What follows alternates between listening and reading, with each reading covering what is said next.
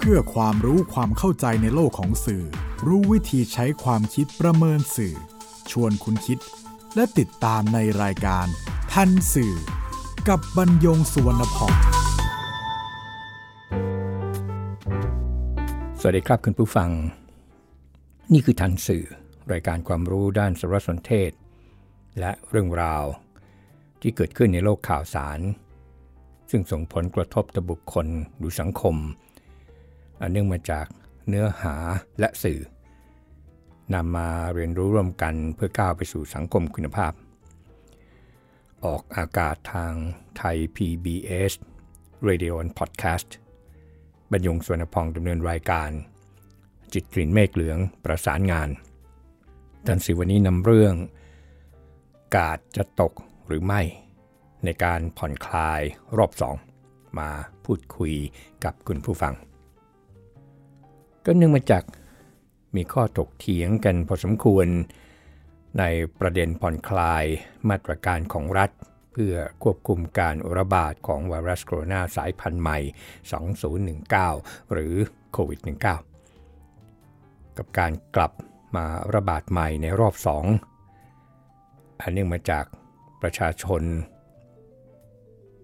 ที่ไม่ปฏิบัติตามเงื่อนไขหลังการผ่อนคลาย คือจะกลับมาระบาดใหม่ นั่นก็เท่ากับว่าที่เหน็ดเหนื่อยกันมาที่ต้องใช้งบประมาณ เป็นหมื่นหมื่นล้านบาทต่อสู้กับโรคร้าย ที่ประชาชนต้องขาดรายได้ โดยเฉพาะการกินการอยู่ที่เปลี่ยนไป ที่เรียกกันว่าวิถีชีวิตใหม่ หรือว่า new normal มันเสียไปหมดเลยคือต้องมาต้น ต้องมาเริ่มต้น นับหนึ่งกันใหม่ ที่ก็ไม่รู้ว่าเมื่อใดเนี่ยจะจบสิน้น ครับก่อนคุยกันในประเด็นนี้ขอสรุปข้อมูลที่รัฐบาลผ่อนคลาย มาตรการในรอบที่ 2 ให้ได้ทราบกันดังนี้ครับ เรื่องแรกก็คือเรื่องการออกนอกบ้านเดิมนั้นก็4ทุ่มคือ 22นาฬิกาถึง 4นาฬิกาของวันใหม่ ก็เลื่อนออกไป1ชั่วโมง เป็นห้ามออกนอกเคหสถาน ระหว่างเวลา 23นาฬิกาถึง 4นาฬิกาของวันรุ่งขึ้น นั่นคือเรื่องแรก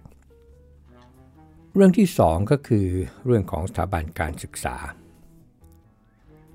ข้อนี้นี่นะครับผู้ว่าราชการกรุงเทพมหานคร แล้วก็ผู้ว่าราชการจังหวัด มีอำนาจที่จะพิจารณาผ่อนผัน เฉพาะที่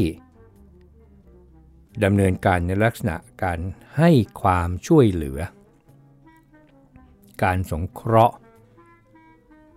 อุปถัมภ์หรือว่าอุปการะเด็กกำพร้าที่ประสบปัญหาครอบครัว เด็กยากไร้หรือเด็กได้โอกาส และอาจเป็นกลุ่มเสี่ยงได้ หากปล่อยให้เด็กอาศัยอยู่ในที่พักอาศัยของตนเองหรือว่าที่อื่น ก็เป็นการใช้อาคารสถานที่ของสถาบันการศึกษานี่นะครับ เพื่อกิจกรรมอันเป็นประโยชน์สาธารณะ อันนี้ได้ ผ่อนผันได้ แต่ยังคงงดเว้นการใช้เพื่อจัดการเรียนการสอน การสอบ หรือการฝึกอบรม นั่นก็คือเรื่องใหญ่เรื่องที่ 2 ในการผ่อนคลาย เรื่องที่ 3 ก็คือการดำเนินกิจกรรมต่างๆ ทางเศรษฐกิจทางสังคม อันนี้ผู้ว่าราชการกรุงเทพมหานคร แล้วก็ผู้ว่าราชการจังหวัดเนี่ยก็มีอำนาจในการสั่งปิด แล้วก็มีอำนาจที่จะเปิดดำเนิน การหรือว่าทำกิจกรรมบางอย่างเพิ่มเติมได้อำนาจที่ว่านี้ก็อยู่บนพื้นฐาน ของกิจกรรมเนี่ยสองด้าน ในข้อใหญ่คือการดำเนินกิจกรรมบางอย่างนี่นะครับ คือด้านเศรษฐกิจ แล้วก็การดำเนินชีวิตด้านหนึ่ง แล้วก็ด้านที่เกี่ยวข้องกับเรื่องของสุขภาพก็คือการออกกำลังกาย การดูแลสุขภาพ หรือว่าสันทนาการ อีกด้านหนึ่งก็เป็น 2 ด้านด้วยกัน ใน 2 ด้านนี้นี่นะครับ กล่าวเฉพาะด้านเศรษฐกิจกับการดำเนินชีวิตนี่นะครับ ที่ผ่อนคลายสำคัญ อันที่หนึ่งก็คือเรื่องร้านอาหารที่ขายเครื่องดื่มในพัตคารสวนอาหาร ศูนย์อาหาร โรงอาหาร ร้านอาหารหรือว่าเครื่องดื่มทั่วไป อันนี้ผ่อนคลาย แต่ว่า ห้าม บริโภคสุรา หรือเครื่องดื่มที่มีแอลกอฮอล์สถานที่ตามข้อนี้นี่นะครับ ไม่รวมสถานบริการ ไม่รวมผับไม่รวมบาร์อันนี้ยังปิดอยู่ นั่นก็คือข้อแรกของกิจกรรมด้านเศรษฐกิจและการดำเนินชีวิต อันที่ 2 ของกิจกรรมด้านเศรษฐกิจและการดำเนินชีวิตก็คือห้างสรรพสินค้า ศูนย์การค้า Community Mall อันนี้เปิดดำเนินการเพิ่มเติมได้ในส่วนที่เป็นการจำหน่ายสินค้าเพื่อการอุปโภค บริโภค และบริการ ทีนี้ในนั้นก็จะมีร้านอาหารหรือเครื่องดื่มก็ก็ผ่อนคลาย แต่ว่ายังคงห้าม การดื่มสุราหรือเครื่องดื่มที่มีแอลกอฮอล์ในร้านเหมือนเดิม อะไรอีกครับในข้อนี้ที่ผ่อนคลาย ร้านเสริมสวย แต่งผมตัดผมทำเล็บ ได้ แต่ว่ายกเว้นส่วนที่เป็นโรงมหรสพในห้างสรรพสินค้า โรงภาพยนตร์โบลิ่ง ตู้เกม เครื่องเล่นหยอดเหรียญ พวกเล่นสเก็ตลานสเก็ต พวกโรลเลอร์เบรดหรือว่าการละเล่นอื่นๆ ในทำนองเดียวกัน คาราโอเกะ สวนสนุก สวนน้ำ สวนสัตว์ สนุกเกอร์ บินเลียด ร้านเกม ฟิตเนส สถานประกอบการเพื่อสุขภาพ สถานประกอบการนวดแผนไทย อันนี้ยังไม่ได้นวดฝ่าเท้า กวดวิชา พระเครื่อง ศูนย์ประชุม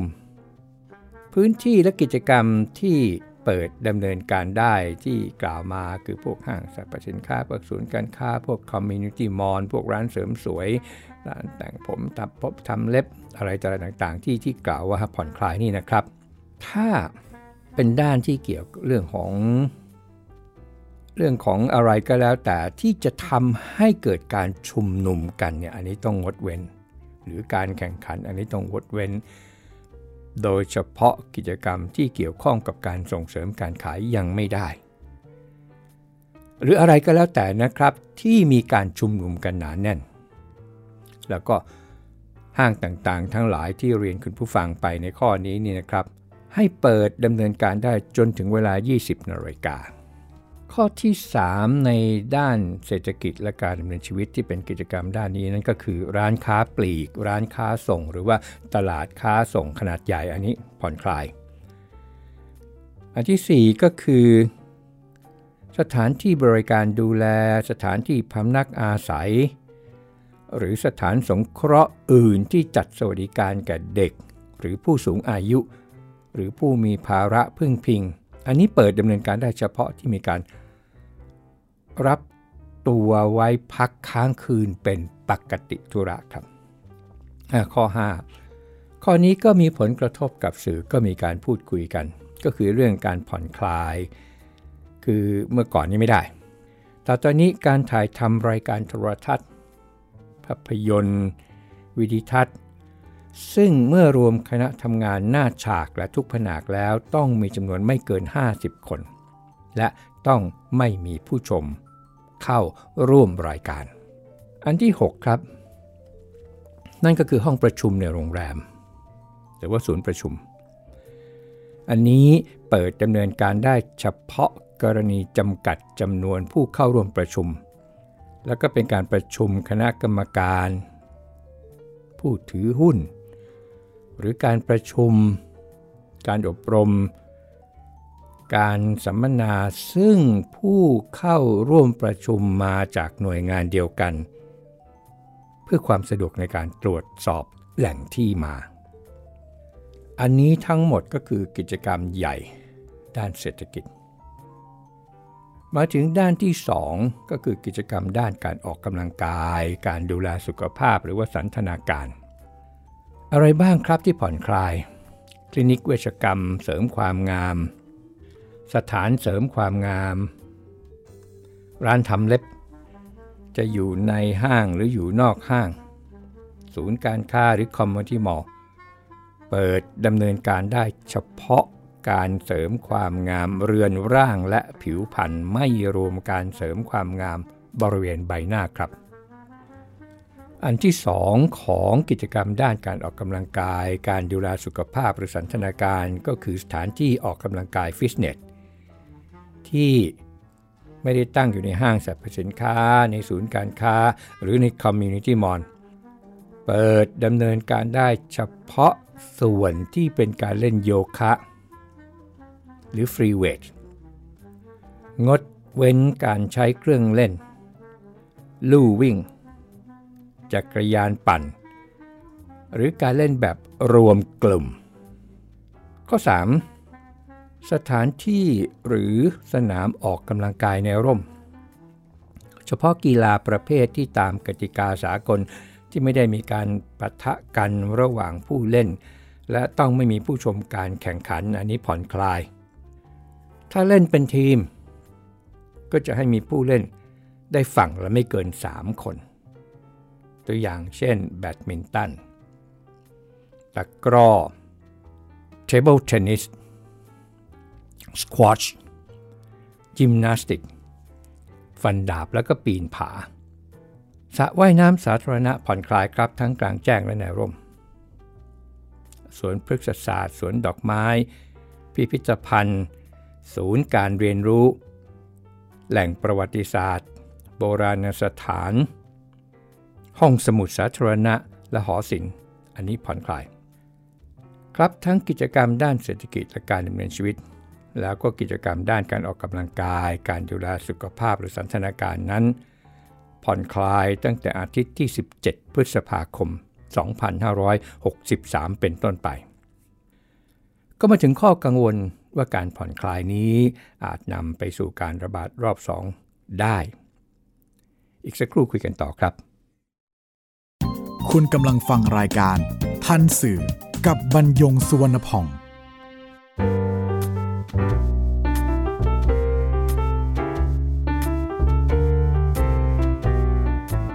มาถึงข้อห่วงใย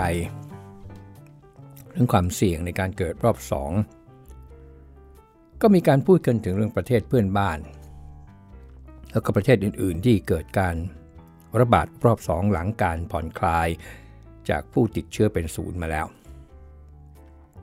อย่างการระบาดรอบ2ในสิงคโปร์ที่เกิดขึ้นเมื่อกลางเดือนเมษายน 2563 เฉพาะวันที่ 20 เมษายนวันเดียว มีผู้ป่วยเพิ่มขึ้นถึง 1,462 ราย ทำให้ผู้ป่วยสะสมเพิ่มขึ้นในวันนั้นเนี่ย 8,000 กว่าราย แม้ว่ากว่าร้อยละ 60 ของผู้ติดเชื้อในสิงคโปร์เป็นแรงงานข้ามชาติ แต่ที่เหลืออีกเกือบร้อยละ 40 เป็นชาวสิงคโปร์ด้วยกันเอง การระบาดรอบ 2 ในสิงคโปร์ ก็พบปัญหาว่า สิงคโปร์นี่มีชาวต่างชาติล้าน4แสนคน ประมาณ ทั้งวิชาชีพชั้นสูง ทั้งผู้ใช้แรงงาน เป็นคนทำงานก่อสร้างเนี่ย284,000 กว่าคน เป็นคนทำงานบ้านเนี่ย255,000 กว่าคน แล้วคนงานต่างชาติเนี่ยก็พักอยู่ในหอพัก 43 แห่ง แต่ละแห่งก็อยู่กันอย่างแออัด ส่วนใหญ่อยู่ร่วมกันระหว่าง 12-20 คนต่อห้อง โดยผู้ติดเชื้อกว่าครึ่งของประเทศเนี่ยเป็นกลุ่มที่พักอยู่ในหอพักเหล่านี้ มีอยู่หนึ่งหอนะครับ ติดเชื้อ 1,508 คน ประการที่ 2 ก็คือคนสิงคโปร์ด้วยกันที่กลับมาจากต่างประเทศ หลังจากที่แต่ละประเทศในโลกมีข่าวเรื่องนี้ก็เกรงกลัวกันก็กลับมาสิงคโปร์กัน ก็กลับมาเป็นจำนวนมาก รัฐบาลขอความร่วมมือให้กักตัวเองที่บ้านใน 14 วัน แต่ไม่ได้เข้มงวดกัน ไม่ได้แยกกักตัวเองโดยลำพังมีการสัมผัสใกล้ชิดกับคนในบ้าน ก็ทำให้แพร่ต่อภายในบ้านหรือว่าในครอบครัว แล้วก็กระจาย ไปยังคนอื่นต่อไปอีกในเวลาต่อมา ประเมินว่ามีผู้ติดเชื้อชาวสิงคโปร์เนี่ยหลุดเข้ามาอย่างน้อย 500 คนที่คัดกรองไม่พบขณะเข้าประเทศ นอกจากนี้ ชาวสิงคโปร์เองก็ไม่ได้ปฏิบัติตามมาตรการเว้นระยะห่างทางสังคมยังใกล้ชิดกัน คือยังมีกิจกรรมใกล้ชิดกัน ก็นำไปสู่การระบาดในวงกว้างที่เรียกกัน super spreader คือเป็นเป็นคนเป็นคนที่ทำให้เกิดการแพร่กระจาย อย่างที่เกิดในงานเลี้ยงอาหารค่ำที่เมืองจุรงทำให้มีผู้ติดเชื้อกว่า 40 คนในงานเดียว เหมือนสนามมวยบ้านเราครับ รัฐบาลต้องแนะนำ ให้มีกิจกรรมทางสังคมเฉพาะกับสมาชิกในครอบครัวที่อาศัยอยู่ในบ้านเดียวกันเท่านั้น รวมถึงหลีกเลี่ยงกิจกรรมทางสังคมทั้งในและนอกบ้าน อย่างเช่น การกินอาหารกับคนที่ไม่ได้อยู่บ้านเดียวกัน เว้นก่อน หรือพบปะเพื่อนฝูงในที่สาธารณะก็เว้นก่อน คืออยู่บ้านมากที่สุด เพื่อลดความเสี่ยงของการติดเชื้อไม่เพียงเท่านั้นครับ ชาวสิงคโปร์บางส่วนออกจากบ้านโดยไม่จำเป็น หรือไม่สวมหน้ากาก เมื่อออกไปข้างนอกก็มีความเสี่ยง โดยเฉพาะผู้ติดเชื้อที่ไม่มีอาการ หรือมีอาการแต่ไม่รุนแรง แล้วไปแพร่เชื้อให้ผู้อื่น ตรงนี้นี่นะครับรัฐบาลสิงคโปร์เนี่ยต้องใช้เจ้าหน้าที่กว่า 3,000 คน ดูแลกวดขัน ประชาชนให้ปฏิบัติตามมาตรการ รัฐบาลสิงคโปร์ออกคำเตือนมากกว่า 6,200 ครั้ง และปรับมากกว่าพันครั้ง ตั้งแต่ที่เริ่มประกาศใช้มาตรการ ประการที่ 3 ก็คือผู้สูงอายุที่มีความเสี่ยงสูงที่จะป่วยหนักก็ 10 รายนะครับในสิงคโปร์ที่มีอายุมากกว่า 60 ปีบ้านพักคนชราก็พบผู้ติดเชื้อ แล้วก็มีผู้เสียชีวิต ก็อยู่ในวัยชรา ภูมิต้านทานน้อย ประการต่อไปก็คือกระทรวงสาธารณสุขสิงคโปร์ก็ไปพบเด็กจำนวนมากเป็นพาหะของโรคที่ไม่แสดงอาการ และอาจติดเชื้อจากหรือว่าไปสู่ผู้สูงอายุในครอบครัวโดยไม่รู้ตัว ก็มีการพบว่าติดเชื้อ 30 รายในศูนย์เลี้ยงเด็ก และอีก 10 รายเนี่ยพบจากศูนย์อื่นๆ อย่างน้อย 10 แห่ง ก็ทำให้มีเจ้าหน้าที่เด็กและก็สมาชิกในครอบครัวเนี่ยติดกัน ทั้งเด็กทั้งผู้ใหญ่ ประการสุดท้ายครับร้อยละ20 ของพนักงานในสิงคโปร์ที่ทำงานในธุรกิจที่จำเป็น อย่างเช่น บริการสาธารณสุขแล้วก็สังคม การขนส่ง การส่งอาหาร ธนาคาร สถาบันธนาคารสถาบันการเงิน ยังคงทำงานอย่างต่อเนื่องไม่ได้ทำงาน จากบ้านหรือว่าหยุดงานชั่วคราวเหมือนกับธุรกิจส่วนใหญ่ คนกลุ่มนี้เป็นคนที่ขาดความระมัดระวังในการดูแลตนเอง นั่นก็คือเหตุแห่งการระบาดรอบสองในสิงคโปร์ มีเรื่องวินัย มีเรื่องความรับผิดชอบต่างๆ ครับ มาถึงสถานการณ์วิกฤต โควิด -19 ของไทยกับมาตรการผ่อนคลายที่ยังอยู่ในช่วงที่ 2 ยังไม่ได้ปลดล็อกทั้งหมด นอกจากจะค่อยๆคคลี่คลายปัญหาการหยุดชะงักทางเศรษฐกิจภายในประเทศแล้ว มันก็เป็นการทดสอบวินัยของประชาชนไปพร้อมกันด้วยครับ เมื่อใด จะผ่อนคลายออกไปในช่วงที่ 3 หรือถึงขั้นปลดล็อก คือยกเลิกคำสั่ง ข้อกำหนดแนวปฏิบัติต่างๆคำตอบก็อยู่ที่จากนี้ไป ไม่มีผู้ติดเชื้อในไทยที่ไม่เพียงภายใน 14 วัน คือต้องนานกว่านั้น นานแค่ไหนล่ะ ก็นานจนมั่นใจว่าเอาอยู่ ครับอย่างไรก็ตามการผ่อนคลายระยะที่ 2 ให้เปิดร้านอาหาร เปิดห้างสรรพสินค้า เปิดร้านค้าปลีก ร้านค้าส่ง และสถานบริการอื่นๆ ตามที่ได้เรียนคุณผู้ฟังไปในตอนต้นแล้วนั้น ก็ไม่ได้หมายความว่าเหมือนเดิมนะครับ คือก่อนการเกิดโควิด -19 เนี่ย รัฐบาลก็ยังคงมีแนวปฏิบัติตามตัวประชาชนที่เข้าไปจับจ่ายใช้สอย หรือใช้บริการตามห้างร้านไปด้วย หมายความว่าหมายความว่าผ่อนคลายแล้ว แต่มีเงื่อนไข นั่นก็คือ 1. การสวมหน้ากากอนามัยก่อนเข้าร้าน และตลอดเวลาที่ใช้บริการ 2. การวัดอุณหภูมิก่อนการเข้าพื้นที่ร้าน ที่ไม่เกิน 37.5 องศาเซลเซียส 3. การลงทะเบียนทั้งเข้าและออกจากร้านผ่าน QR Code ไทยชนะ หรือใช้บัตรประชาชน หรือกรอกแบบฟอร์มลงทะเบียนที่ร้านค้าจัดเตรียมไว้ให้ 4. ระยะห่าง รักษา ระยะเนี่ยระหว่างกัน 5. ร้านค้าเองก็ต้องมีเจลแอลกอฮอล์ล้างมือก่อนเข้าพื้นที่ มีการกำหนดจุดเข้าออกที่ชัดเจน มีการจำกัดจำนวนลูกค้าและเวลาในการเข้าใช้บริการไม่เกินชั่วโมงต่อครั้ง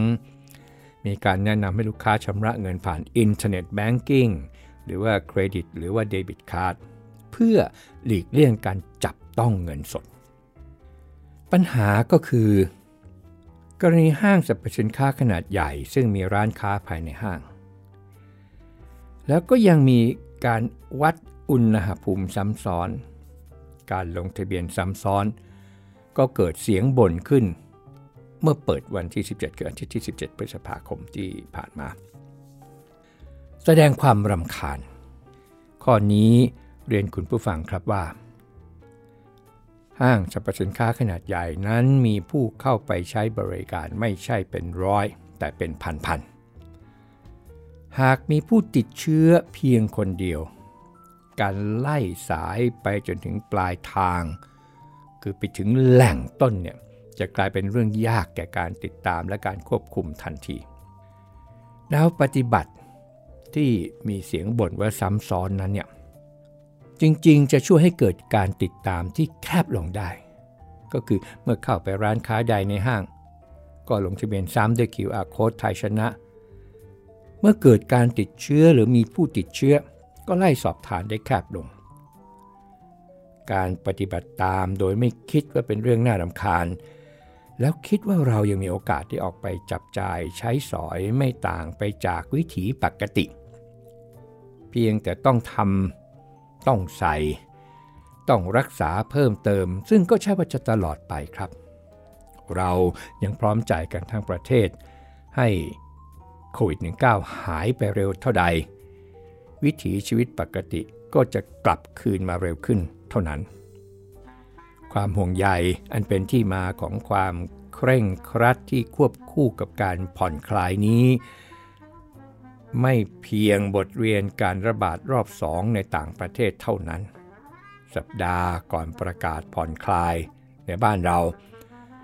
ยังคงพบผู้ฝ่าฝืนหลายร้อยรายต่อวัน ทั้งการชุมนุม มั่วสุม การดื่มสุรา และอื่นๆที่สะท้อนวินัยของคนในสังคม แม้ว่าคนกลุ่มนั้นเนี่ยจะเป็นเพียงส่วนน้อย แต่ก็กลายเป็นกลุ่มเสี่ยง ครับ กาดจะตกหรือไม่ ในการผ่อนคลายรอบสองนี่คือเรื่องท้าทายคนไทย ที่ไม่เพียงการรับรู้เรื่องราวข่าวสารเท่านั้น ยังจำเป็นต่อการทำความเข้าใจ เพื่อให้การตระหนักรู้เนี่ยนำไปสู่การไม่ประมาท ด้วยการดูแลตนเอง พบกันใหม่ในทันสื่อ ไทย PBS Radio Podcast บรรยงสวนพอง